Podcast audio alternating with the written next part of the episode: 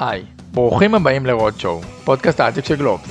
אני עמרי זרחוביץ'. היום איתנו יאיר אסולין, סופר, הוגה דעות וכותב טור שבועי בארץ. יאיר מתעסק הרבה בהשפעה של המהפכה הטכנולוגית על העולם הפוליטי ועל הסדר החברתי שבו אנחנו חיים. מנקודת מבט פילוסופית, הוא מסביר מה צוקרברג לא הבין כשהוא השיק את המטבע הדיגיטלי ליברה, משווה את התקופה הנוכחית דווקא למאה ה-19, מתייחס ליחסי הכוח בין המדינה לתאגידים, ומסביר למה התפיסות שהוא מציג כל כך קריטיות עבור המרחב העסקי. Roadshow, שיחות עם אנשים שעושים את ההייטק הישראלי, בהנחיית עמרי זרחוביץ'. בוקר טוב יאיר. אהלן, בוקר טוב. האמת שהדיאלוג בינינו התחיל אה, כבר לפני כמה וכמה חודשים. אה, דיאלוג שאני מודה שבאינסטינקט הראשוני היה לי פחות שגרתי. מכיר אותך בתור סופר, מאמרי דעות והוגה דעות, נכון אתה מגדיר את עצמך? Mm-hmm. אבל פיתחנו דיאלוג אה, מעניין על הצד של אה, בעצם מדינה וטכנולוגיה ומדעי הרוח ואיך צריך בעצם להסתכל על השינויים שעוברים היום בעולם. אז קודם כל אולי תציג את עצמך, מי שלא מכיר. סופר, פרסמתי עד היום חמישה ספרים, זכיתי פרס לפי הספר ביקורים, פרס ראש הממשלה, עוד פרסים אחרים. כותב מ-2011 טור בהארץ שנקרא קטע לסיום, שבאמת מנסה להציע איזושהי אנליזת עומק למה שמתרחש בזמן הזה, מנסה לנסח איזשהו הקשר. לסמן את הדברים ככה שנסתרים מהעין, את הדברים שחומקים. אני היום עמית בכיר בבית ספר למדע המדינה באוניברסיטת תל אביב, עמית גולדמן. מתעסק כל הזמן, אני חושב, בחשיבה על הזמן הזה. אחד הרגעים שבטח נחזור אליהם בשיחה זה, הוזמנתי ללמד בייל. ושם בעצם בתקופה הזאת שהייתי בייל, התחדד לי ה... הזמן שאנחנו נמצאים בתוכו, מה שאני קורא לו באמת המאה של האיך, ועוד נפרק בטח את המושג הזה, אבל זה משהו שהתחדד לי שם מאוד מאוד חזק, ואני עסוק בעצם במרחבים האלה. אני טוען שבעצם מה שאני עושה הוא פילוסופיה, אני עושה את זה דרך הספרות שלי, דרך הטורים בעיתון, דרך חשיבה באמת על המרחב העסקי, דרך חשיבה על הזמן הזה. כלומר, הכל איזשהו תצריף של התבוננות על איפה אנחנו נמצאים, ובתוך איזה הקשר אנחנו פועלים, אם אפשר להגיד. אז הזכרת את המאה של האיך, אז אני, אצטט איזה פסקה מטור שכתבת לפני uh, כשנה נראה לי, או קצת פחות, uh, על מדעי הרוח ועסקים, uh, וכתבת שם שאם המאה ה-20 הייתה מאה של המה, במרכאות, כלומר מאה שעיקר השינויים בה התחוללו בתוך הגבולות של המציאות המוכרת, בטלטלות משמעותיות בעצם כללי המשחק, בעצם המושגים הקיומיים הבסיסיים, הרי שהמאה ה-21 היא המאה של האיך, שהעיסוק המרכזי בה, האתגר המרכזי בה, אמ, אני קצת מדייק, קשורות הרבה יותר לאופן שבו הדברים נעשים, לשינוי עומק בעצם נקודת המבט. אמ, תסביר, בכוונה הבאתי את המשפט, את הפסקה הזאת והתחלתי בה כי אני חושב שזה גם מה שרלוונטי למאזינים שלנו ובעצם להבין אנשים בתעשיית ההייטק כל הזמן חושבים מה יהיה. לגמרי. ולאן העולם הזה, איך העולם משתנה הרבה יותר מאנשים אחרים. כי זה פשוט המהות שלהם, הם צריכים להציע משהו שיהיה רלוונטי עוד חמש ועשר שנים ואולי בכלל לא רלוונטי היום. אז תסביר. בדיוק. אני, אני חושב שה... אתה יודע, כשאני אומר תמיד שהמאה ה-20 הייתה מאה יציבה, אז תוקפים אותי, כי היו מלחמות עולם, כי היה כאוס, נרצחו מיליוני אנשים וכולי וכולי, אבל עדיין ברמה הקיומית הבסיסית, המאה ה-20 היא בעצם. המאה שבה עיכלנו את המהפכה התעשייתית. המאה שבה הדואר של תחילת המאה ה-20 הוא פחות או יותר הדואר של סוף המאה, המכונית היא פחות או יותר אותה מכונית, עולם העבודה, עולם התעסוקה הוא פחות או יותר אותו עולם תעסוקה, והמושגים, הערך שאנחנו נותנים למושגים הוא פחות או יותר אותו ערך, כלומר זה ברור, ברור מה זה בית, ברור מה זה חברה, המושגים הם ברורים. ואז בעצם מה שיצר, והמאה ה-20 הייתה, באמת הגיעה לפסגות אדירות דרך הדבר הזה, נוצר בעצם מגרש מאוד מאוד ברור, נגיד מגרש כדורגל, שבתוכו כולם משחקים, כולם רוצים לנצח, הכדור, לנצח במשחק כדורגל, אבל ברור לכולם שמשחקים כדורגל. זה המאה של המה, כלומר המאבק הוא בתוך המגרש. אתה רוצה במונחים של מוצר, אתה רוצה לייצר מוצר משמעותי, אתה הופך את זה לכמה שיותר יעיל, כמה שיותר טוב, כמה שיותר משוכלל, אבל בסוף אתה מייצר נגיד מכונית, ואת המכונית שייצרת בתחילת המאה, זה המכונית של סוף המאה, היא רק משוכללת יותר, טובה יותר, אבל היא לא משהו אחר. במאה ה-21, באמת במאה של האיך, הדיון הוא על עצם כללי המשחק, על האם אנחנו בכלל משחקים כדורגל, איזה משחק אנחנו משחקים. וכמובן הגדרת המשחק היא מגדירה לנו את כל מה שקורה גם בתוך המשחק. וה... ואז נגיד, כשאתה מייצר רכב אוטונומי, אתה מבין, אתה מבין שאם אתה, אני אגיד, אגיד את זה ככה, אם אתה יצרן רכב, אתה מבין שאתה כבר לא מייצר רק מכוניות, כמו שעשית במאה ה-20, אתה חייב להתחיל לחשוב במונחים של לייצר תחבורה.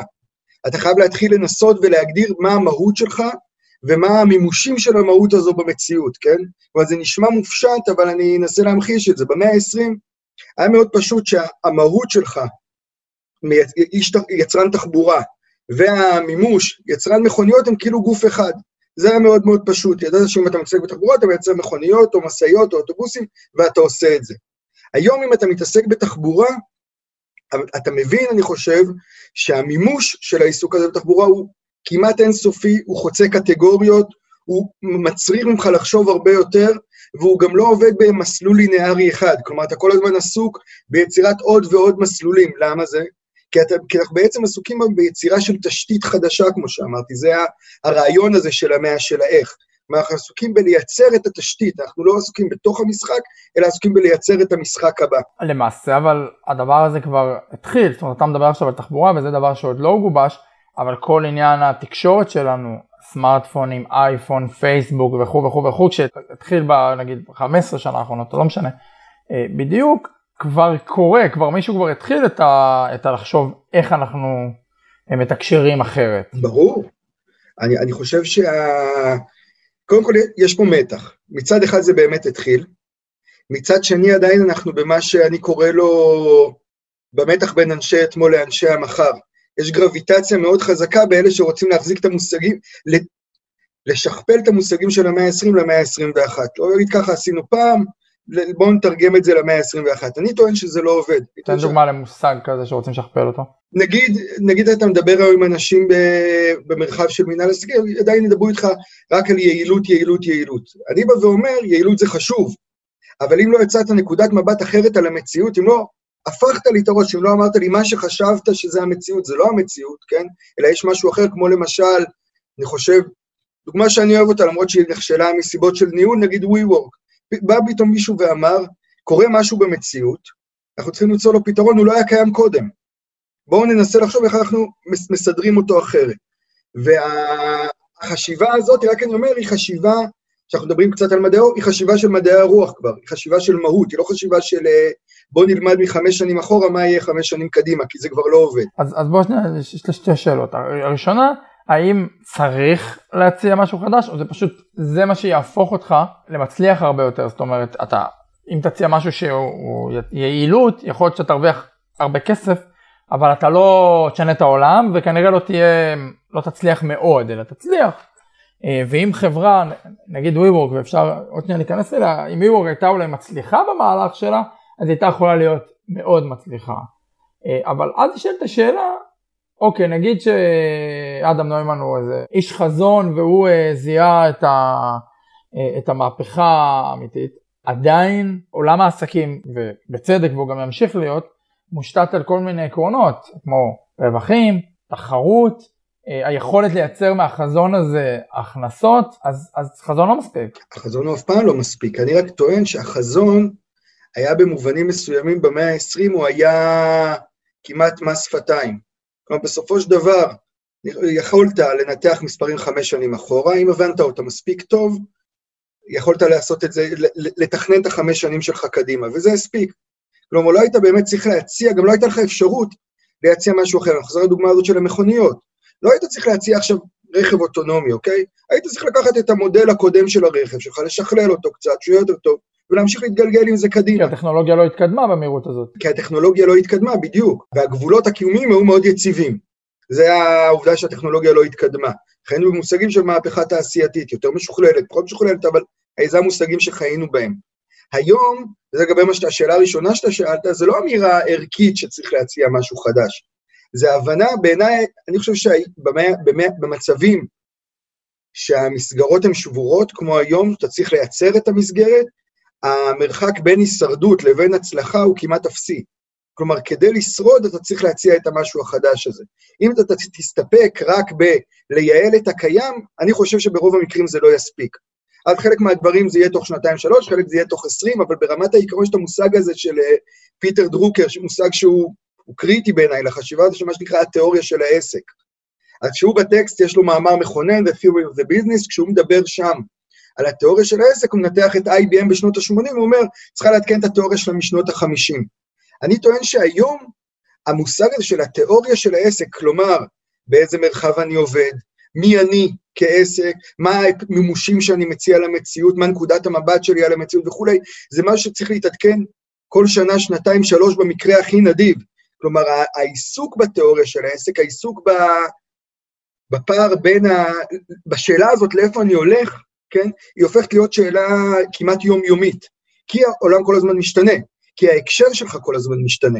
אתה מבין מה שאומר? כלומר, ההבנה הזאת היא שההקשר, פעם לא חשבנו דרך מושגים של הקשר, במאה ה-20 אנשים לא חשבו דרך מושג של הקשר במרחב העסקי, כי ההקשר היה ברור, יציב, פעלת בתוכו, ידעת מי השחקנים, היית צריך לרוץ מספיק מהר כדי לסיים את התחרות, להגיע ראשון. היום המסלול הוא לא מסלול לינארי אחד, יש לך אין סוף מסלולים שפוגשים אחד את השני, אתה כל הזמן צריך להיות מודע, האם המסלול שאתה רץ אליו הוא עדיין המסלול הרלוונטי, או שהמסלול בכלל עבר למקום אחר. כלומר, זה בעצם, ה, זה בעצם המושג של, זה הערך הקריטי, ואני חייב להשתמש במילה הזו, קריטי של העיסוק בחזון, בתיאוריה של העסק, עם משהו עם יד על הדופק, לא משהו שהוא, אתה יודע, הוא קיים שם, אתה נותן אותו, כשרצו להיפטר מסטיב ג'ובס בשנות ה-80, אמרו לו, אתה תהיה אחראי על החזון, נכון? הציעו לו להיות כאילו היו"ר, ואמרו לו, בוא, באפל בזמנו, אמרו לו, בוא תהיה אתה אחראי על החזון. היה ניסיון כאילו להזיז אותך הצידה. אני אומר, היום התפקיד, מי שעסוק בחזון, זה אולי, זה אולי התפקיד הכי קריטי בחברה, כי באמת המרחק בין הישרדות להצלחה הוא אפסי. איך אה, מדעי הרוח משתלבים פה, אנשי מדעי הרוח? אני חושב שנקודת המבט של מדעי הרוח היא בדיוק מה שדיברנו. מדעי הרוח, עסוק, הכוח שלהם, שוב, אנחנו נמצאים בזמן שאתה באמת לא יכול לדעת מה יהיה. אחת השאלות שתמיד שואלים אותי כשאני כותב גם בהקשר הפוליטי וגם בהקשר העסקי זה, בסדר, אז תביא פתרונות עכשיו. אני אומר, אין פתרונות כרגע נקודתיים, קונקרטיים, אנחנו לא ב... במושגים של השיחה שלנו, הכלכלה שאנחנו חיים בה, או המרחב העסקי שאנחנו חיים בו, הוא לדעתי לא מרחב של, של ריצה קדימה, אלא הוא בעיקר מרחב של התגוננות. כמו שאתה נוסע באוטו בתוך ערפל מאוד מאוד כבד, ואתה לא יודע מה מחכה לך בהמשך, מה שאתה יכול לעשות זה רק לנסוע יותר לאט, לראות איפה אתה, לנסות לפענח כמה שיותר את האופק המעורפל, ואתה כל הזמן עסוק בלשאול את השאלות, כלומר, כשאתה, כשהאופק מעורפל, אז אתה שואל האם הכתם הזה באופק הוא עץ או שהוא רק איזה כתם, או איזשהו ענן שאתה יכול לחלוף דרכו. והעניין, זה מה שמדעי הרוח מציעים, מדעי הרוח מציעים את ההסתכלות הביקורתית, את האנליזה, את הרפלקסיה, את הלשאול באמת באיזה הקשר אנחנו פועלים. אני אומר, אם מדעי החברה, מה שהם ידעו להציע, ועכשיו המאה ה-20 השתמשה בזה מאוד, ידעו להציע כלים נהדרים כדי להבין את העבר, ואז באמת יכולת להסיק מצוין על העתיד. מדעי הרוח מציעים להבין את העומק, את המהות, וממנה, ברגע שאתה מבין מי אתה, להיות מוכנים לקראת האתגרים שיבואו. זה בעצם ההבחנה בין מדעי הרוח למדעי החברה בהקשר הזה, בחשיבה. כלומר, החשיבה היא לא על ציר הזמן כבר, לדעתי, אלא היא לצורך ה, באמת ההתכנסות הפנימית הזו. של לפענח מה אתה מציע, מה אתה מציע למציאות. שוב, המושג הזה של התיאוריה של העסק, מה אני מציע? מה אני מציע ואיך אני מציע משהו שאף אחד, לא, אפילו, זה לא שאף אחד לא חשב אליו, אלא הוא נקודת מבט ייחודית, זה הכלי. הרבה פעמים שואלים אותי, נגיד, יש לא מעט שיחות כאלה, במה להשקיע? אני חושב שהכלי הראשון הוא בדיוק לשאול האם יש את הטוויסט הזה ביחס למציאות. האם יש פה נקודת מבט אחרת על המציאות? מישהו תופס משהו על המציאות שאתה לא תפסת אותו עדיין. זה, ה... זה לדעתי המפתח. אני לא בטוח שזה בהכרח ההשקעות הכי נכונות, כי כמו שאמרנו, WeWork וכו', אתה יודע, הרבה פעמים אם החזון לא משתלב עם התפיסה העסקית. ואחר כך אתה תצטרך לנהל, אף אחד, אני חושב שאולי חשוב להדגיש את זה גם בשיחה שלנו, מה שאני אומר לא בא למחוק את כל הדבר הזה, את כל ה... כל התיאוריות של מנהל עסקים, זה בכלל לא העניין. אני, רק אני, אני אומר משהו הפוך, או לא הפוך, אלא מהצד השני. אני בעצם רוצה להגיד שהחזון הזה שנטינו, לא יודע אם לזלזל בו, אבל נטינו לשים אותו בסוגריים, בסוף יש את החיים מרבעון לרבעון, מה שנקרא, הדבר הזה הופך להיות קריטי. כלומר, הוא הופך להיות תנאי הכרחי כדי שאחר כך יהיה לך בכלל מה לנהל נכון. כלומר, זה לא לבוא ולבטל את הלנהל נכון, אלא לבוא ולהגיד, צריך את הדבר הזה כדי שיהיה בכלל מה לנהל. מה שלא היה נכון לפעם, אני חושב.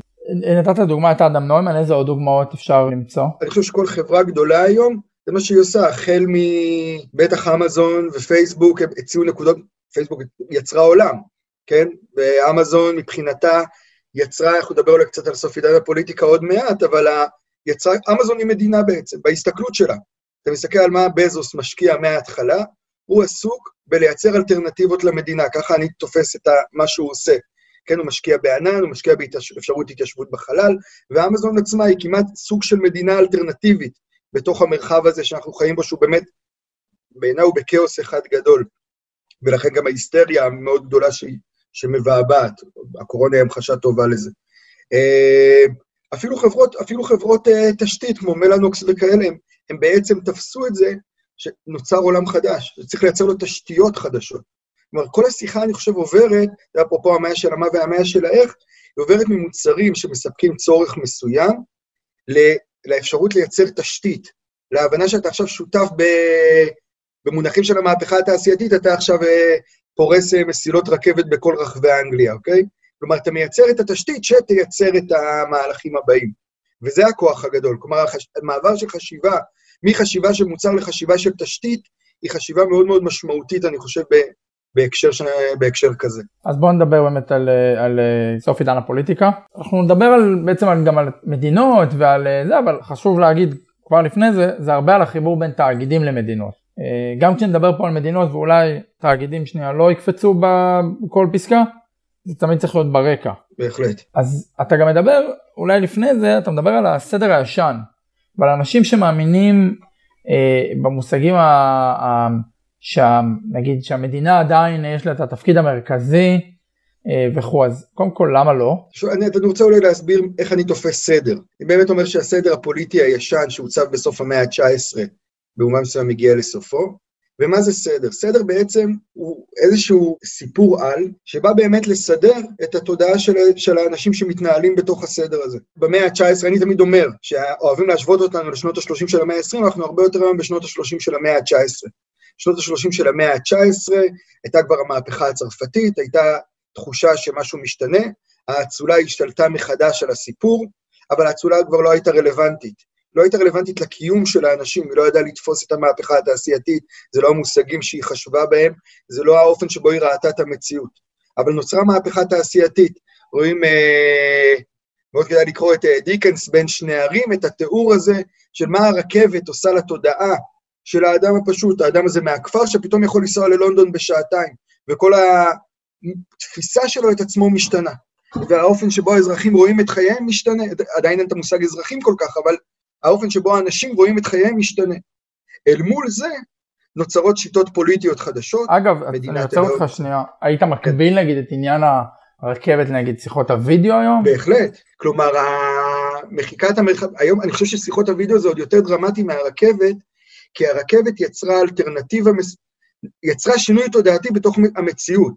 אני חושב ששיחות הוידאו, בכלל העולם הדיגיטלי, זה גם דבר ששווה, מעניין להתעמק בו, הוא לא, העולם הדיגיטלי לא מקביל לעולם הפיזי, הוא ממש מייצר עולם אלטרנטיבי, שבו יש מערכת ערכים אחרת ומושגים אחרת, באנשים שמתבטאים באופן מסוים, בעולם הפיזי מתבטאים אחרת בעולם הדיגיטלי, והחשיבה, ובעצם במונחים, במונחים עסקיים, אני חושב שההזדמנויות הכי גדולות היום הן בפעולת תרגום, מהעולם הפיזי לעולם הדיגיטלי, כלומר, בהבנה שאתה צריך לתרגם, לא רק אה, לשקף או לחכות, אלא ממש לתרגם כי זה עולם אחר, עם מושגים אחרים. זה כמו שאתה רואה לפעמים שאנשים שהם באמת, נגיד, שלא רגילים אה, לעולם הדיגיטלי, באמת הקודים שלהם, נגיד, הצורה שבה הם כותבים, הבחירה שלהם בסימני קריאה למשל, אה, יכולה להיות, היא לא בנורמה, אנשים שכבר, לא יודע, אולי זה סיפור שנגיד לפני כמה שנים עם הוואטסאפ, אבל אנשים שכבר היו בוואטסאפ הם ידעו שאם אה, נהוג להשתמש ב-X סימני קריאה ואם מישהו ישתמש ביותר כנראה הוא אה, לחוץ כן. על איזה משהו. אמר, אבל זה אפילו יותר עמוק מזה, כי ברור. תסתכל על הפרויקט של, של ליברה של פייסבוק. פייסבוק נגיד השיקו את הפרויקט ההוא, ומתוך איזושהי מחשבה, אני חושב, אפשר לקחת את זה לכל מיני כיוונים, אבל אם אנחנו מסתכלים שזה פרויקט שהם רצו שהוא יצליח, כן? אז הם השיקו אותו כפרויקט עסקי.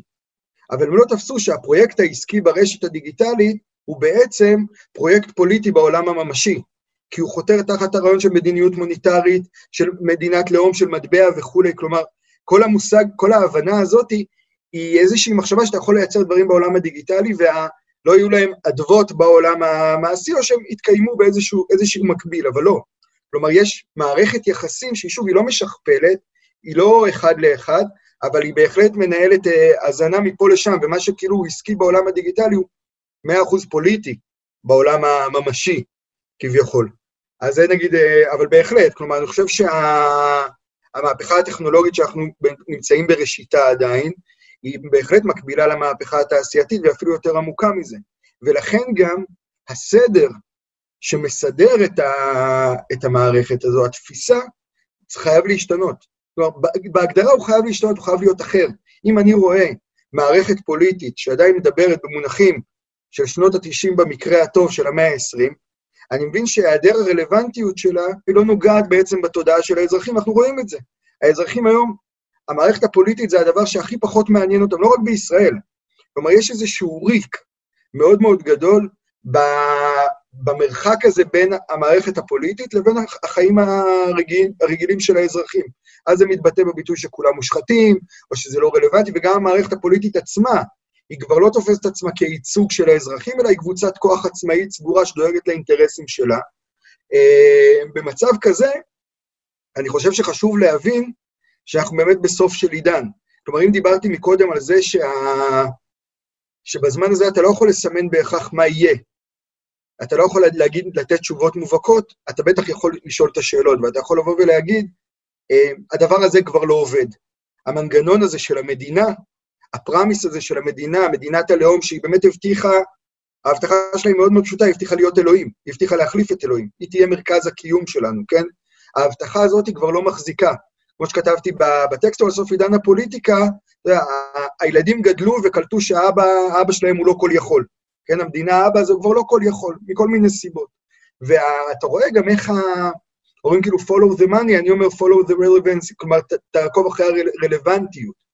המדינה כבר לא רלוונטית, היא גם לא עסוקה בלהיות רלוונטית, היא עסוקה בלהתגונן, בלהסתגר, והרלוונטיות במובן מסוים, כמו שהתאגידים כל הזמן ברקע, הרלוונטיות במובן מסוים עוברת באמת למרחב העסקי-טכנולוגי, שהוא עסוק בלעצב את העתיד מתוך הבנה שהוא צריך את זה, כן? הוא באמת צריך את, ה, את הרלוונטיות הזו, כי אחרת הוא לא קיים. אתה יודע, אנחנו עכשיו במשבר הקורונה, זה בדיוק המחיש את המצב או את הצורך בחוזק של מדינות, אה, בחוזק של אה, מגזר ציבורי חזק, של מנהיגים חזקים, וזה ממש, אתה יודע, זה מראה איפה שמערכות הבריאות לא טובות, אז המדינה נקלעה למשבר, היא נקלעה גם למשבר כלכלי עסקי הרבה יותר חריף, ו, ובעצם יכול להיות שדווקא היציאה מהמשבר הזאת תחזק את הצורך במדינות. אנשים יבינו שהמגזר הציבורי יותר חשוב ושאולי צריך גם להעלות מיסים. אמ, וזה זה מגמה סותר את מה, ש... זה לא יודע, השאלה אם זה סותר את מה שאתה אומר. אני חושב שמה שה... שראינו בקורונה היה אחר. ראינו בקורונה את הדיפולט של אנשים. הדיפולט הוא עדיין המדינה. ולכן הייתה הסתגרות אוטומטית, רצו למדינה. והייתה גם ציפייה שהמדינה תעזור, שהיא תושיע וכולי וכולי וכולי. אני חושב שמה שאנחנו רואים היום, אנחנו כבר... אני, כשכתבתי, נגיד, מיד עם התחלת הקורונה כתבתי שאין מה לצפות מהמדינה, אבל אנחנו רואים היום שבאמת המדינה לא מצליחה לתת מענה. לא במישור הכלכלי, אגב, בכל העולם, כלומר, אני חושב שגם לשפוך אינסוף כסף, זה גם לא מענה. זו תחושה של היסטריה, אתה מרגיש שמה שקורה עם, עם הפד האמריקאי, אתה מרגיש שהוא לא יודע מה לעשות, אז הוא פשוט שופך כסף, הוא מתערב, פתאום יש לך את הערבוב בין המדיניות מוניטרית למדיניות פנים, כלומר, הכל מתערבב ביחד, הוא פתאום מקנה אג"ח, כלומר, ה... אין, אין תיאוריה שמסבירה את המציאות בהקשר הכלכלי, שזה גם קשור לסוף עידן הפוליטיקה, כי התיאוריות הכלכליות נשענו על המדינה כאלוהים, וזה כבר לא מחזיק. מ-2008 מרגישים את החשבון נפש הזה במרחב הקפיטליסטי. אז הדיפולט היה ללכת למדינה, ואני חושב שהיום מה שאנחנו רואים זה את האכזבה מהדבר הזה, בישראל בטח. כלומר, מחאות העצמאים, אה, כל, ה, כל הביקורת שנשמעת, אמ, ואני רוצה להגיד אפילו יותר מזה, אתה אמרת כאילו מבינים שצריך מגזר ציבורי חזק, מבינים שצריך מדינה חזקה, אני רוצה לטעון טענה שהיא יותר מרחיקת לכת ולבוא ולהגיד, גם אם אנחנו באמת צריכים את זה, זה כבר לא יכול להתקיים בפורמט הזה של המדינה. כלומר, אני חוזר למושג הזה של הסדר. אבל אתה יודע, מצד אחד... כל כך מהותי השתנה, רק אני אשלים את זה, משהו כל כך מהותי השתנה בתפיסה שלנו את המציאות, שגם אם אנחנו רוצים מגזר ציבורי חזק, הוא, הוא, אנחנו צריכים כזה, הוא לא בהכרח, הוא לא יכול להתקיים דרך הפריזמה הזאת של מדינה בדמוקרטיה ייצוגית בתצורה הנוכחית. אבל אתה יודע, מצד אחד אה, אפשר לטעון שהחלישו את המדינה בשנים האחרונות. הקפיטליזם המואץ גרם להפרטה של כל מיני שירותים, גרם להסתכלות אחרת על, על, על התועלת, זאת אומרת תועלת שהיא יותר, שאולי, אתה יודע, לא, לא צריך להוציא כסף איפה שזה לא יעיל, ואני חושב שזה גם איזה, כל אחד ועמדותיו, אבל יש פה גם אמירות ערכיות, לא משנה במה אתה מאמין, יש כאן אמירות ערכיות. ואז אחרי שהחלשנו את המדינה, לטעמי, עכשיו לבוא ולהגיד, המדינה לא מסוגלת להתמודד, אולי לחזק אותה. אני חושב, התפיסות הכלכליות שלי הן ודאי סוציאל דמוקרטיות במהות, כן? אני רק חושב שאנחנו לא, ההסתכלות הזאת שהחלשנו את המדינה, היא הסתכלות, הסתכלות לא, אני לא אגיד אפילו שהיא לא נכונה, שהמדינה החלישה את עצמה.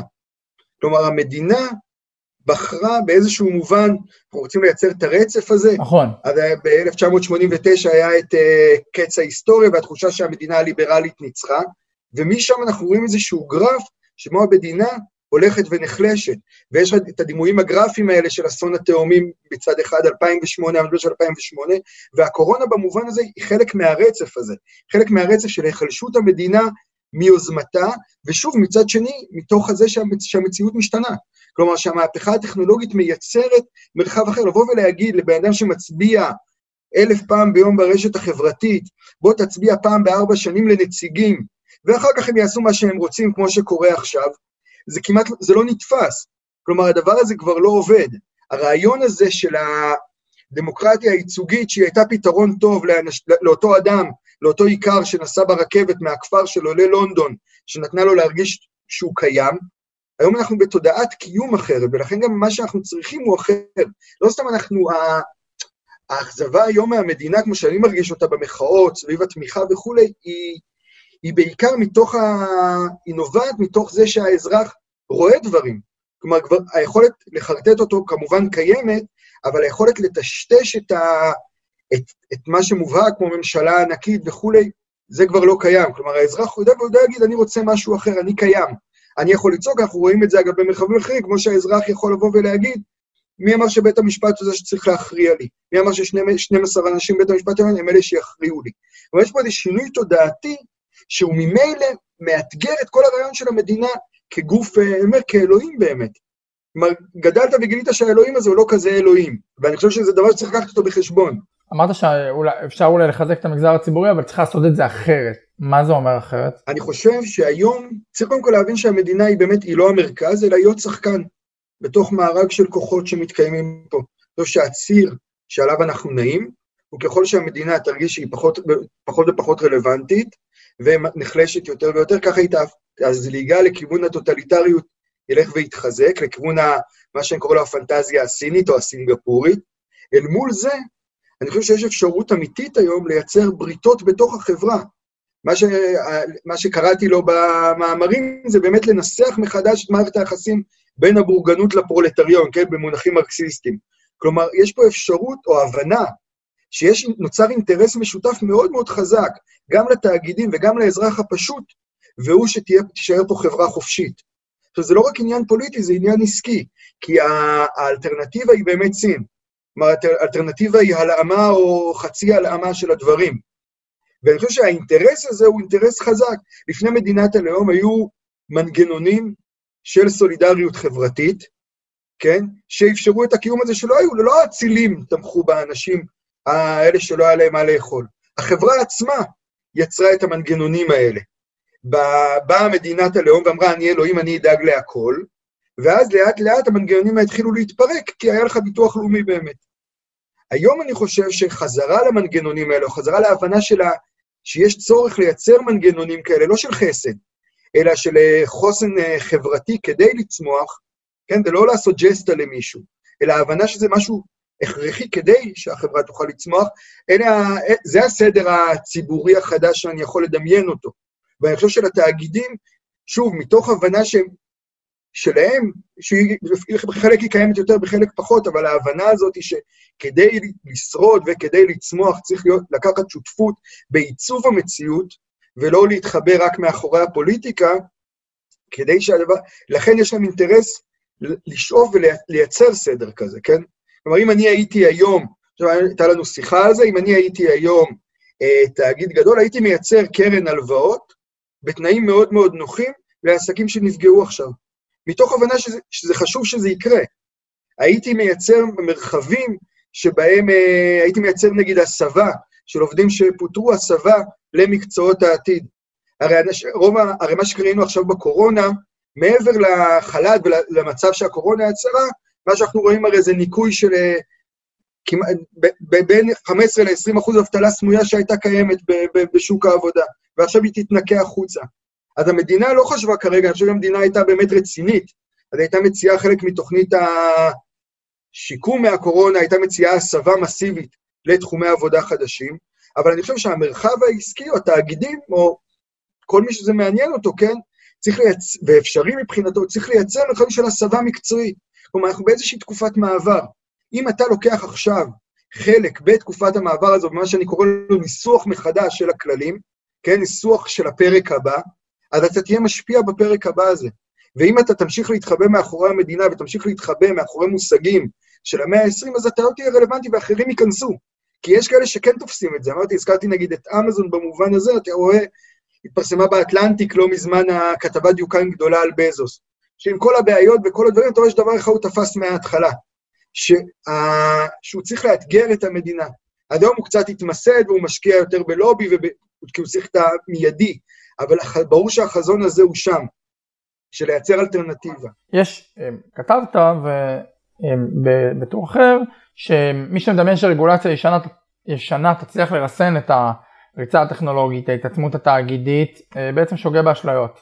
אתה יודע, בסוף אנחנו, אוקיי, ונגיד התאגידים קולטים, מה זה נגיד? התאגידים קולטים את מה שאתה אומר, אמזון ופייסבוק ומטבע. אז קודם כל, צריך לזכור שליברה, שזה מטבע דיגיטלי של פייסבוק, הוא, הוא בינתיים נכשל או שונה מאוד בגלל הרגולציה. זאת אומרת, הרגולציה עדיין הצליחה לבלום אותו. והדבר השני הוא שאוקיי, אז חברות מבינות את זה, אבל זה יכול להיות סכנה מאוד גדולה בשבילנו אם אף אחד לא יודע לרסן אותם.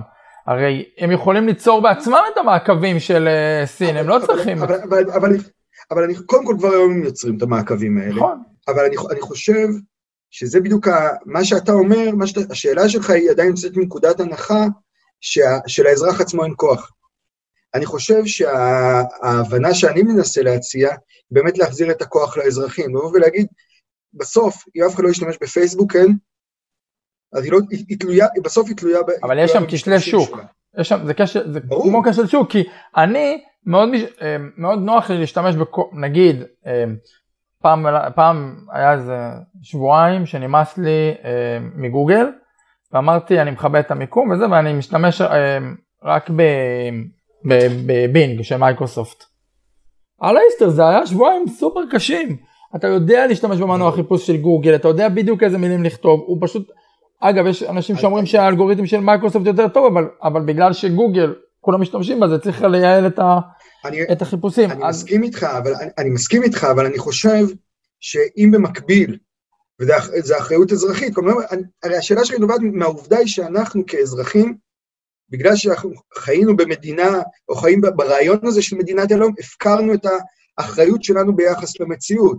צריך במקביל למה, שה, למה שהתאגידים יעשו, אני חושב כמעט by definition זה קורה כשאני אומר שהרגולציה לא תצליח באמת לעצור את הריצה הזו, כי אני חושב שבאמת הרלוונטיות היא כבר לא שם, הרגולציה בעצמה זקוקה לזה. חצי מהממשל האמריקאי יושב על העננים של אמזון, כלומר, על הענן של אמזון, כלומר, בכלל היום השאלה היא מה, מה זה ריבונות, מה זה המדינה הזו, כן? איפה היא יושבת? יושבת על הענן או יושבת במציאות? כלומר, המושגים בלאו הכי משתבשים, וההיררכיה בלאו הכי משתבשת. היא לא נשברת, אבל היא משתבשת, וברור שיש פה, יהיה מאבק, מן הסתם לא יודע אם מאבק אה, באיזה מושגים, אבל ברור שיהיה מאבק ומתח. הקריאה שלי וההבנה היא שבזמן כזה צריך להחזיר את האחריות האזרחית גם. כלומר, אם אתה יודע שגוגל משתלטת על חייך יותר או פחות, זה, זה משהו שצריך לנהל סביבו שיחה ציבורית, ולשאול מה האיזונים לכאן ולכאן. האם אני מעדיף שהמדינה תעשה את זה, או גוגל תעשה את זה, באיזה ריסון. ברגע שההבנה תהיה שגוגל היא שחקן פוליטי בדיוק כמו המדינה, כן? אז ממילא המונחים שבהם נשפוט אותה, והמונחים שדרכם נחשוב עליה, וזה יקרה לדעתי מהר מאוד, ישתנו. והציפיות הם ישתנו, והצורך שלהם לתת לך דין וחשבון ישתנה. כלומר, יש פה איזשהו זה לא, אתה יודע, זה לא סיטואציות מוחלטות, אלא יש פה מערכת יחסים שתיווצר. כל הזמן נוצרות מערכות יחסים במרחב. זה מה ש... אני מגיע מספרות, זה מה שספרות מלמדת אותנו, שסיפור הוא כל הזמן מערכת היחסים בין הגיבור לבין המוטיבציות הפנימיות שלו לבין העולם שבו הוא חי. וכל הזמן איך כל הדבר משתקף בשני. ועל מערכת יחסים הזו, אני חושב שהיא תתעצב מחדש, אומר, גם מול האצולה, הייתה את האשליה שמה יחליף את האצולה. ומרקס כותב לנו, נכון, שבעלי העסקים השתלטו וכולי וכולי וכולי. במובן מסוים זה קרה, במובן אחר זה לא קרה. כלומר, יש פה כל הזמן מערכת יחסים שמתעצבת תוך כדי תנועה. כמה אנחנו ניקח חלק כאזרחים בעיצוב מערכת היחסים הזאת, תלוי הרבה ב, ביכולת שלנו להבין שהניסיון שלנו, לדעתי, להסתמך על המדינה כבר לא, לא, לא יחזיק לנו לאורך זמן. כלומר, לבוא ולהגיד, הרגולציה תרסן את התאגידים, מספיק רק לזכור את הידיעה הזאת כקוריוז, אני אומר, שנתניהו התקשר לצוקרברג לפני הבחירות, כי הוא הרגיש שהוא לא מקבל מספיק ייצוג בפייסבוק, כדי להבין כבר את ההיררכיה. ואמרנו, נוצר פה איזה עולם חדש, שהוא לא, באמת לא מקביל לעולם הישן. או נגיד, מעניין לחשוב על ה... אני חושב שגם על זה דיברנו, על המחאות שהיו בלבנון סביב הוואטסאפ לפני חצי שנה, הרצון למסות את הוואטסאפ. כלומר, האזרחים הלבנונים שאכלו לא מעט חרא מהשלטון שלהם לאורך השנים, מה שהוציא אותם לרחובות זה רצון למסות את הוואטסאפ. כלומר, יש פה הטכנולוגיה נמצאת, הטכנולוגיה נמצאת בקיומי. אבל זה מה שמדאיג, כי בעצם החברות האלה מציעות לנו, הסיפור עם גוגל, אה, עם המנוע חיפוש של גוגל, הוא באמת קוריוז, אבל אתה יודע, הן מציעות הרבה יותר מזה. הן מאפשרות לעשות שיחות וידאו בתקופת משבר הקורונה, או לא בתקופת משבר הקורונה, אה, גם הפודקאסט הזה מוקלט בווידאו, אבל הן מאפשרות, אה, אמזון נותנת מוצרים הרבה יותר בזול, זאת אומרת, היא אפילו די מסבסדת, זאת אומרת, היא, היא בעצם לא הדבר הכי רווחי בעולם, בלשון המעטה, ובעצם היא... רווחית, אבל לא, היא רווחית, אבל לא דרך, אבל לא דרך הקמעונאות. לא שירותי השיווק שלך. נכון, או הקמעונאות אולי זה ממש פרינץ, אני כבר לא זוכר, אבל אה, בסופו של דבר היא מציעה לה, אה, אה, היא גומרת את החיים של עסקים קטנים, כי היא מציעה אלטרנטיבה שהיא יותר נוחה, גם מבחינת משלוחים, גם מבחינת אה, נוחות אה, רכישה וגם מבחינת יתרון לגודל, מבחינת מחירים וכו'. אז אתה יודע, הם כאילו, אני, אני, זה, זה כמו שבעלי אה, ההון יחלקו אה, אלף דולר לכל אזרח אולי, אתה יודע, ייתנו לו איזה צ'ופר, הצ'ופר הזה יכול להיות בנוחות בכל אחד מהדברים האלה, ואז לא משתלם לאזרחים לקום ולהילחם בהם, אז אם לא תהיה מדינה שתאגד, או גוף אחר, שיאגד את כל המחאה הזאת, אז יכול להיות שזה יהיה קשה להתמודד עם זה. אני אומר, הגוף הזה, כמו שאתה קורא לו, הוא צריך להיות האזרחים עצמם. כלומר, אני אומר, המדינה היום, זאת אומרת, אתה עדיין, שוב, השאלה שלך יוצאת מנקודת ההנחה שהמדינה היא עדיין הייצוג, הייצוג האולטימטיבי, mm, ייצוג של נכון. האזרחים שלה. אנחנו רואים היום שהיא כבר לא הייצוג שלה, היא קבוצת כוח עצמאית עם אינטרסים עצמאיים, ובדרך כלל כשיש לה את האלטרנטיבה בין לבחור באינטרס שלה לאינטרס של האזרח, היא בוחרת באינטרס שלה. כלומר, אנחנו רואים את זה, אני חושב, הפוליטיקה, אתה יודע, כשהייתי בייל, אז נתתי הרצאות ב... בארצות הברית בכלל, בעיקר בחוף המזרחי, על Israel is a test case to the Western world. באמת ישראל היא טסט קייס מצוין כדי להבין את ההיחלשות הזו של, ה... של זה ואת היצירה, את ההבנה שהמדינה היא קבוצת כוח. ברגע שאתה מבין שהמדינה, המדינה, המוסד, הממסד הזה הוא קבוצת כוח, אז אתה כאזרח יודע להתנהל מולו. אני לא, אני לא חושב שהמדינה תתפרק, והרעיון של המדינה, כמו שהפוליטיקה לא תיגמר, זה מי שכתב את סוף עידן הפוליטיקה, אמרו לי, מה זאת אומרת, יש פוליטיקה מאז אריסטו ולפני. זה ברור. אבל המרכזיות של הפוליטיקה, כלומר ההבנה הזאת שאם לי יש בעיה, אני פונה לפוליטיקה, ואני לא לוקח אחריות בעצמי, מנסה לייצר מערכת יחסים אחרת, או מערכת כוחות אחרת, היא לדעתי הדבר שנגמר, ואני חושב שהשאלה שה, שלך נובעת כאילו עדיין מהנחת המוצא הזו. אני חושב שהמדינה, הלוואי שהייתה יכולה לרסן את התאגידים האלה, אני חושב שהיא באמת לא יכולה. אני חושב שהיא באמת לא, היא כרגע, עכשיו נגיד, משבר האקלים הוא בעיניי דוגמה מעולה. אני חושב שמדינות במאה ה-20 שכללו את עצמם ליכולת באמת יוצא דופן בניהול מלחמות. כלומר, באיך לשחק בתוך המגרש. הם נהיו מעולות בזה דרך בריתות, דרך דברים, זה דבר שהשתכלל מאוד. אבל לבוא ולהתמודד עם משבר כמו הקורונה, שבא מבחוץ ואין לו אויב אחד, ופתאום הכניס את כולם לכאוס, להיסטריה, לא ניכנס לדיון על הקורונה, כמה התגובה הייתה נכונה או לא נכונה, אבל להיסטריה, ההיסטריה ברור שהיא הייתה שם. כי היה איזה חוסר עונה משמעותי, לא היה את מי להאשים, לא לא היה את מי לתקוף. חזרה. וזה הזמן שאנחנו חיים בו, זה הזמן של פירוק המסגרות, בגלל זה גם אני אומר, אנחנו במאה ה-19 במובן הזה, שהשלטון עצמו, שהוא כאילו נראה נצחי, אתה יודע, תחשוב, אפשר לדמיין את האצולה בשנות ה-30 של המאה ה-19, זה אחרי שנפוליאון השלישי החזיר את עצמו ונהיה קיסר, והייתה תחושה שכאילו כל מה שעשו כבר נגמר בעצם, הייתה תחושה כזאת שמה שהיה הוא שיהיה, אבל אתה מבין שאם התודעה משתנה והאופן שבו האזרחים מסתכלים על המציאות משתנה, אז ממילא חייבים לספר להם סיפור אחר. ושוב, אני אומר, זה איזושהי, איזשהו ניסיון, יודע, אני קורא למאה ה-21, המאה של האיך והמאה של השאלות. במאה ה-20, בגלל הקיום היציב, אז הפרויקט היה למצוא את התשובות לשאלות. במאה ה-21, גם בגלל מהפכת הדאטה וכאילו המידע האינסופי שיש לנו, האתגר הכי גדול הוא למצוא את השאלות הרלוונטיות. למה, תאגידים גדולים קונים סטארט-אפים קטנים רק בגלל שהם שאלו שאלה נכונה. לא בטוח שהם ימצאו פתרון נורמלי בכלל, אבל הם שאלו, הם סימנו משהו שלא תפסנו. וזה אני חושב גם בהקשר הפוליטי, זה דבר שצריך לתפוס אותו. כלומר, אנחנו כרגע, אני לא בא להגיד מה יהיה הסדר הפוליטי הבא, או מה, תהיה, מה יחליף את המדינה, אבל אני יודע לבוא ולהגיד, ואני חושב שזה חשוב, בהקשר של להבין איפה אנחנו עומדים, לבוא ולהגיד, הדבר הזה כבר לא עובד. הדבר הזה כבר לא נותן מענה. אז עכשיו אפשר לנסות ולתקן אותו, אבל ה... התיקון שלו, אני חושב שהוא בלתי אפשרי בגלל הנסיבות, או אתה יודע, כמו שאתה מתקלקל לך המזגן ואתה מזמין טכנאי, הוא אומר לך, כבר לא שווה לתקן, כן? ומצד שני, אני רואה את האלה שנאחזים, אתה יודע, זה כמו שאתה ממשיך לשים כלים מלוכלכים במדיח כלים שלך, למרות שהוא לא עובד, רק כי עוד לא קיבלת את המדיח כלים החדש. אז ה... במובן הזה, עוד אתה לא יודע מה המדיח כלים החדש יהיה. אז הסירחון קיים, תכיר בסירחון קודם כל. כלומר, זה מה שאני... להכיר בסירחון אחר כך, יהיה אפשר להתפתח הלאה. איך בעצם הגעת להתעסק בכל הדברים האלה? אמרתי, אני, אני חושב שאני מתעסק בפילוסופיה. ופילוסופיה... אה, מה ההשכלה שלך? בטח פילוסופיה שאני... מה? מה ההשכלה שלך?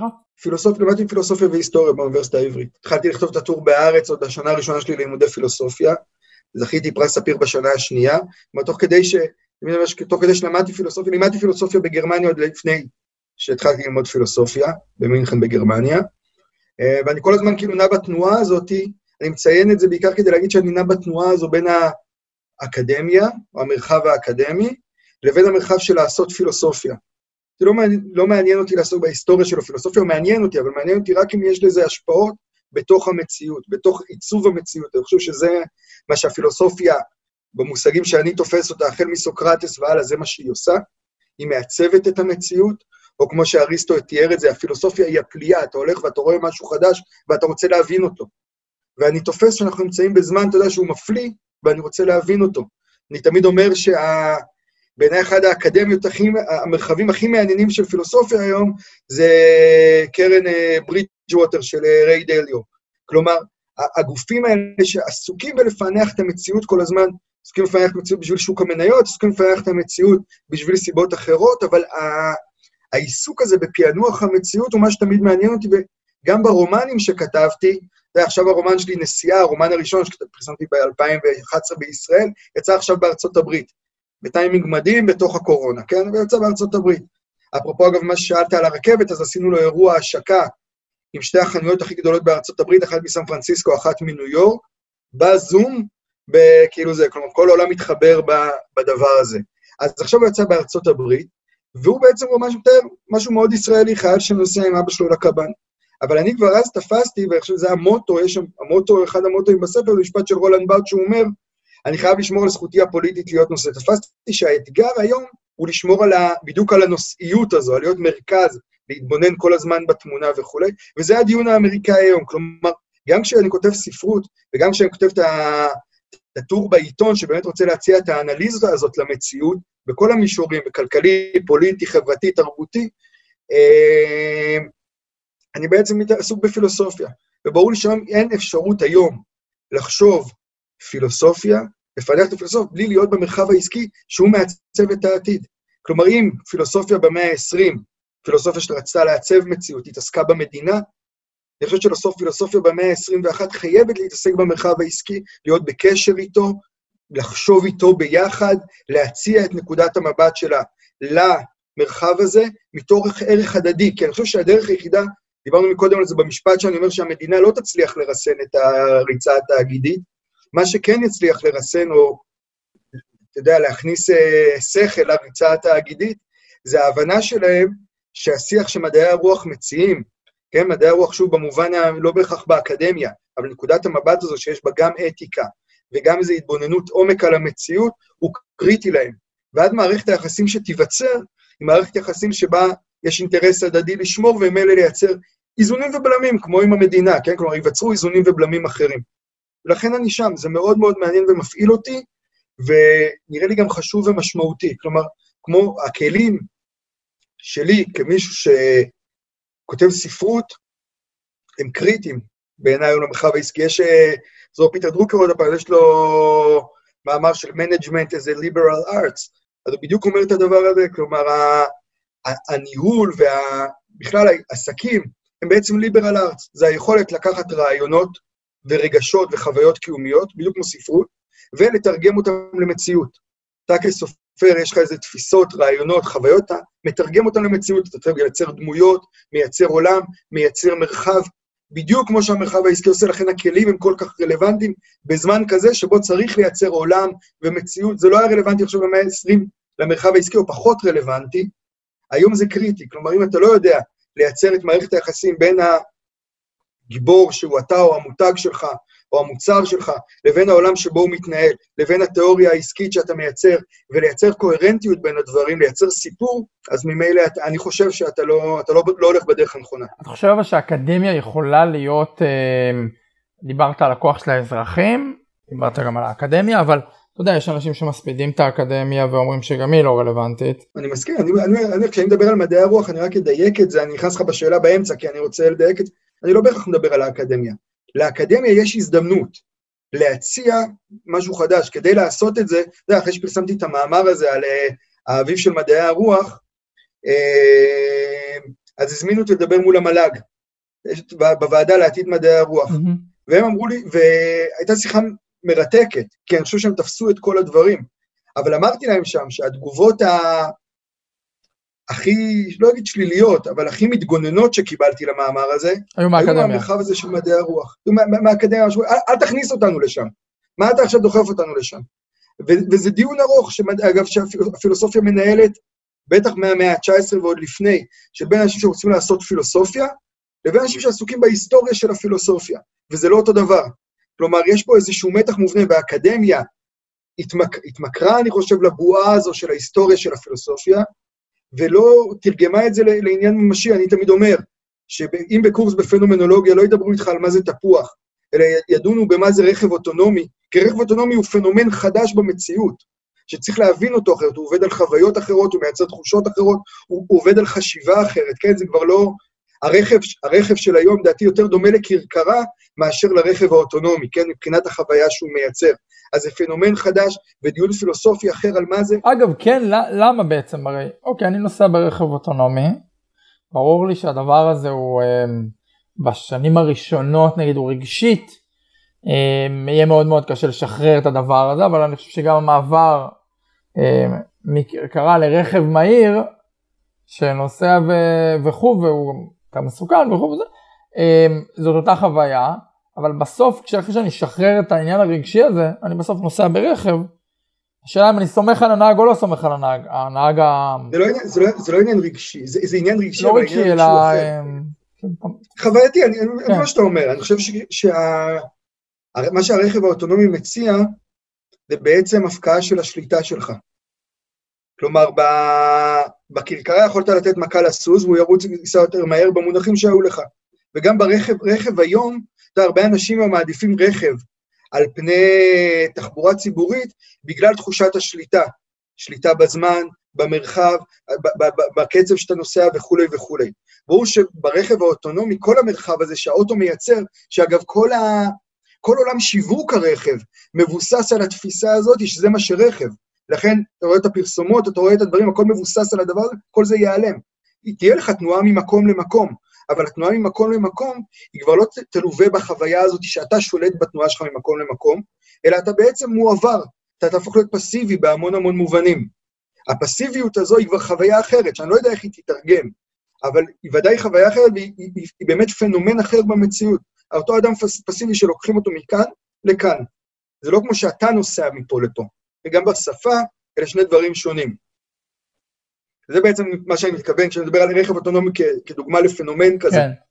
אני, אני קצת חוזר אולי לדברים ש, ש, שעסקנו בהם, אבל אתה אני חושב על הסיפור הזה של אה, החברות הגדולות נגיד, שמצד אחד מציעות חזון, ומצד שני אה, הזכרת את זה, הם גם הם בעצם צריכות לדע, להבין, לא שיהיה להם הכי הרבה דאטה, אלא גם להבין מהדאטה את הסיפור, או את המציאות בצורה הכי נכונה.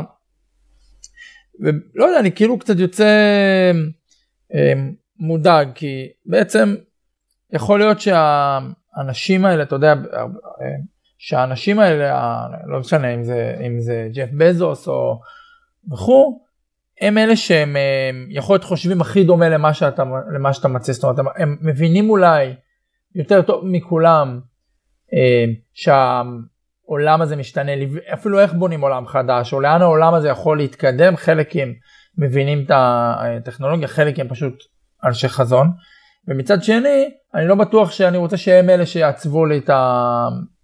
את החזון. אז, אז יש פה איזה מין עניין שהאנשים שהכי מתקדמים בחשיבה הזאת, עד שאנחנו נדביק אותם, עד שהציבור יגיע, עד שהמדינה, לא משנה, עד שאנחנו, כמו שאומרים שהרגולטורים לא יכולים להדביק אותם, כי הם פשוט שני שלבים מאחורה, אז יש פה איזה משהו מדאיג, כי השינויים המהירים האלה, ההבנה של מה שאתה אה, מתאר פה, בעצם נותנת להם יתרון, אה, שיכול להיות שזה משהו שלא נוכל לחזור ממנו אחורה. קודם כל אני חושב שאף פעם אפשר לחזור אחורה. לא נוכל אה, לתקן את הדבר, את אני, אני, אני, אני מבין מה שאתה אומר, אני מבין מה שאתה אומר, אני רק אומר שכאילו, אני אמרתי את זה ככה, כי זו המציאות הנתונה. כלומר, השאלה היא איך בתוך המציאות הנתונה הזו אנחנו משפיעים. ואנחנו משפיע, אני חושב שהיכולת שלנו היא להשפיע, זה רק על ידי יצירת שיח שיציף את השאלות האלה, ויכוונן ויאתגר כל הזמן. כלומר, אנחנו לא נצליח להשפיע אם נהיה מבחוץ ונטיף להם שזה לא בסדר, או ננסה לשכנע את המדינות שיעצרו אותם, כי כמו שאתה אמרת, אה, כמו הדוגמה הזאת של וואטסאפ, כן? נגיד מדינת ישראל תרצה להטיל רגולציה על פייסבוק. פייסבוק תגיד, טוב, לא, אז אני לא אהיה פה. אני, אני מבטיח לך שיוציאו יותר אנשים לרחובות מאשר אלף פעם תיקי נתניהו, אוקיי? או דברים אחרים. לא, כי זה יהיה קיומי, יש אנשים שרגילים לקום ולפתוח את הפלאפון ולהסתכל מה קרה בפייסבוק או בטיקטוק או ווטאבר, או באינסטגרם. אה, לכן, זו המציאות הנתונה. כדי להתמודד עם זה, זה מצד, זה מצד אחד לעורר את השיח הזה, ומצד שני, להיות בתוך מוקדי הכוח של עיצוב המציאות הזו. כי אני חושב שה... כמו שאני מנתח את זה, הריצה קדימה לא תהיה באמת אפשרית, כרגע היא אפשרית אגב בחסות המדינה. כלומר, כרגע מי שמרדים אותנו זה לא התאגידים, מי שמרדים אותנו זה המדינה שנותנת לנו את התחושה שהיא אולי במובן מסוים מפקחת.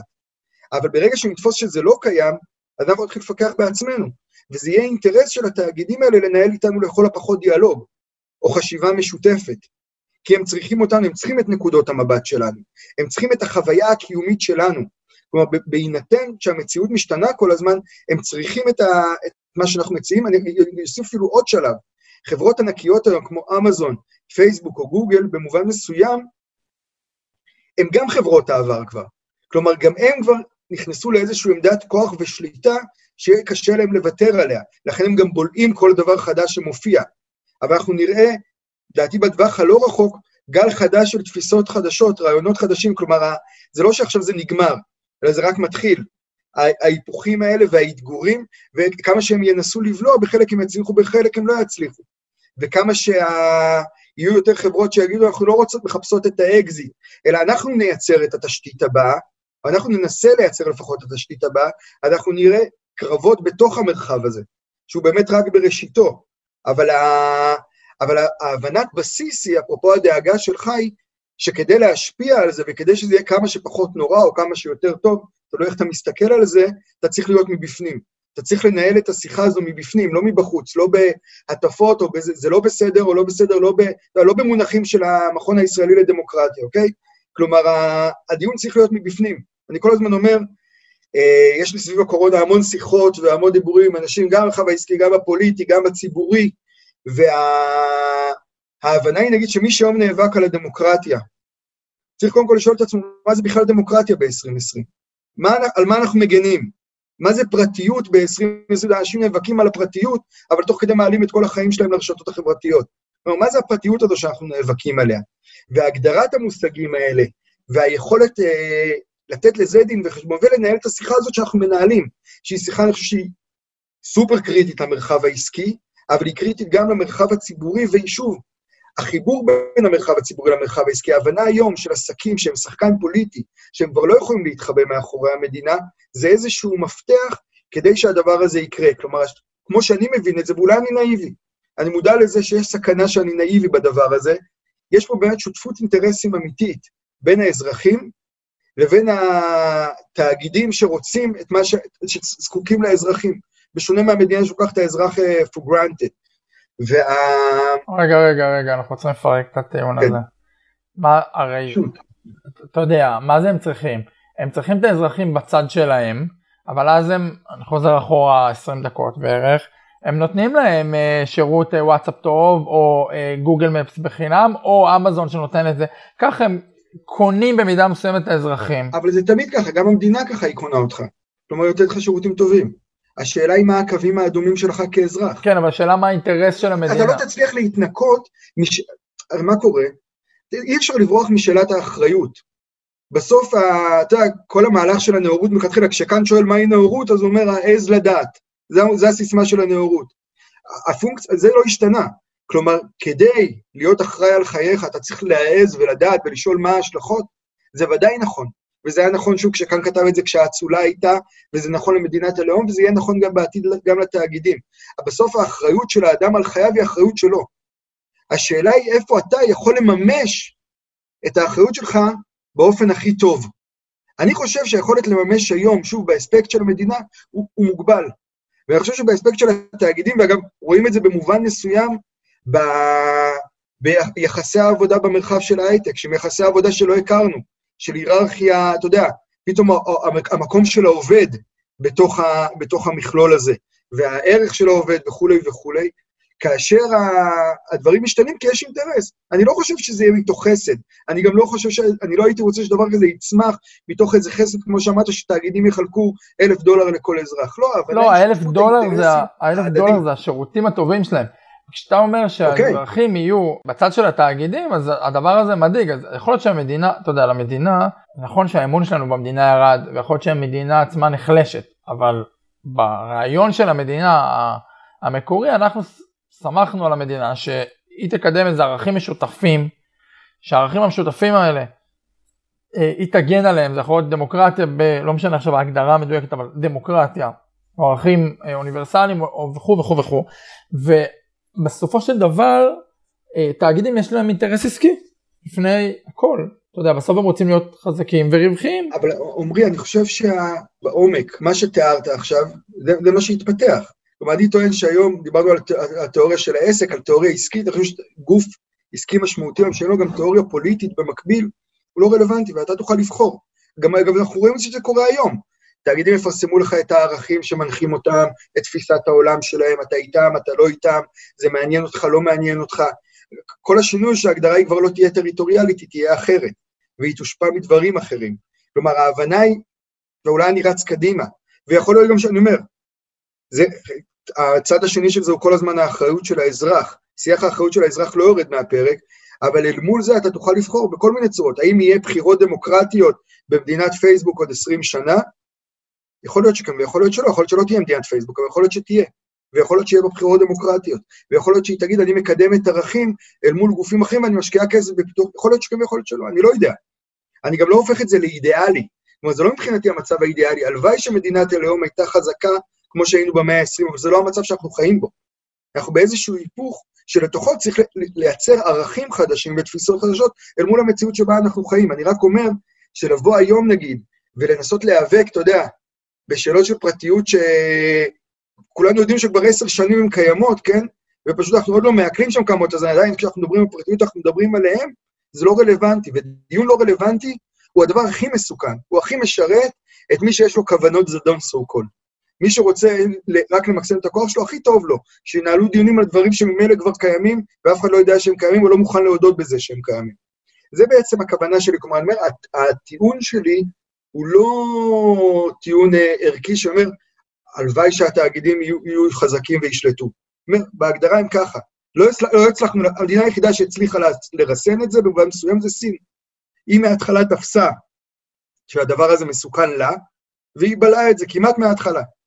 ובעולם וה... המערבי, לא, בגלל לדעתי חולשת המדינה ובגלל הזכיחות של מדינת הלאום אחרי 1989 וקץ ההיסטוריה וכולי, ומחשבה של ניצחנו ונגמר, הזכיחות הזו אפשרה לעולם חדש להיווצר, העולם הדיגיטלי, שהוא קיים.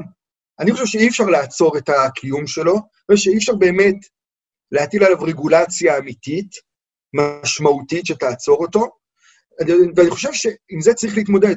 על זה צריך לשאול שאלות ולהבין. הוא צריך להתמודד, אגב, עם העולם הפיזי, שממנו הוא יונק את הקיום שלו, והעולם הפיזי, שהוא אנחנו האזרחים, צריכים להתמודד עם הקיום שלו. זה איזושהי מערכת יחסים הדדית כזו, שצריך להתחיל לדבר עליה ולשאול עליה שאלות לא רק אתיות, אלא קודם כל שאלות באמת פוליטיות ושאלות פוליטיות עסקיות. כלומר, של תיאוריה פוליטית, של ערכים ושל uh, הבנת הפנומנה הזאת שנקראת בכלל עולם דיגיטלי. כן? כלומר, זה בעצם הטענה שלי. לא לבוא ולהגיד, זה טוב שזה קורה. זה קורה. It is what it is, מה שנקרא. עכשיו, איך אתה מתמודד עם זה? ואיך אתה מייצר את הכוח שלך, ואיך העולם הזה גם מתמודד איתך. כלומר, אני אומר, השיחה שלנו, כשאני מדבר על זה, ואני חושב ש... ואני מציע את הנקודת מבט שלי הזו גם למרחב העסקי, זה בדיוק מה שאני מציע. כלומר, זה אינטרס, זה קריטי מבחינתם להבין שהם שחקנים פוליטיים. אני חושב שהקריסה הזאת של ליברה נבעה בדיוק מזה. דיברנו על זה מקודם. כלומר, הקריסה הזאת של המטבע של פייסבוק הייתה שהם לא תפסו שהם עושים מהלך פוליטי פר אקסלנס. יכולים להגיד שהם פחות מבינים מאמזון את הקיום הפוליטי שהם מייצרים, או פחות הבינו. בגלל זה גם חוו את כל מה שהם חוו. אבל ההבנה הזו היא הבנת מפתח. שיש פה משחק חדש, סדר חדש, מגרש חדש, מתחילים לצייר קווים על המגרש הזה. בואו ניקח חלק בציר, בציור הקווים על המגרש. איפה המדינה במגרש הזה? זאת אומרת, איך אנחנו אה, מתייחסים למדינה כשחקן, והאם יש דרך שאפשר לחזק אותה, ואתה יודע, אולי קצת אה, להאט את התהליך הזה שאתה מדבר עליו? אני חושב שה... שוב, אני חושב שהמדינה תמיד תהיה קיימת. כי היא מאגד, היא תהיה, מה זה מדינה? זה האיגוד של האזרחים. כרגע לפחות, היא קיימת, זה מה שמאגד אותנו. לא משלמים מיסים, אנחנו חיים במרחב הזה, היא קיימת. אני חושב שהשינוי הוא באופן שבו אנחנו תופסים אותה. כלומר, הציפיות שלנו ממנה משתנות. האם אנחנו צריכים לחזק אותה או לא לחזק אותה, אנחנו צריכים בעיקר להבהיר לה שיש לנו ציפיות אחרות, והיא צריכה להיות מודעת לציפיות האלה. אני חושב שבטווח הארוך היא לא תדע לתת להם תשובות, אבל ברור שמבחינתנו כרגע אנחנו במצב של משבר כלכלי אדיר בתוך ישראל ובעולם בכלל, ומשבר כלכלי ברמה הכי קיומית הבסיסית. ולזה צריך היום להיאבק ולתת לזה מענה, אבל להיאבק מתוך ההבנה שהמאבק הזה לא מסתיים במענה הקונקרטי שהמדינה עכשיו תיתן, תעלה את שכר המינימום או לא יודע מה, או תיתן מענקים כאלה ואחרים, אלא מתוך הבנה שצריך לייצר סדר אחר, שיהלום את החיים שלנו ולתבוע מהמדינה לנסות ולחזור להיות רלוונטי. זה בעצם המהלך. המהלך הוא לאתגר את המדינה, לא עכשיו לבוא ולהתחנן לאיזה פירורים שהיא תזרוק לנו. אה, יאיר, תם זמננו, אני מניח שננהל עוד שיחות כאלה פה אה, בפודקאסט, כן. כל פעם שיהיה איזה טוויסט חדש. אה, היה מאוד מעניין ומעורר מחשבה, ותודה רבה. תודה, תודה. עד כאן עוד פרק של Roadshow. מוזמנות ומוזמנים לעקוב אחרינו באתר גלובס, בספוטיפיי או בכל אפליקציית פודקאסטים שאתם מחבבים. ונשמח אם תדרגו אותנו גבוה באפל פודקאסט ותשלחו את הפרק בוואטסאפ לחבר שעוד לא שמע עלינו. תודה לעורך הפודקאסט עם רון טוביה, אני עמרי זרחוביץ', שרק נהיה בריאים, יאללה ביי.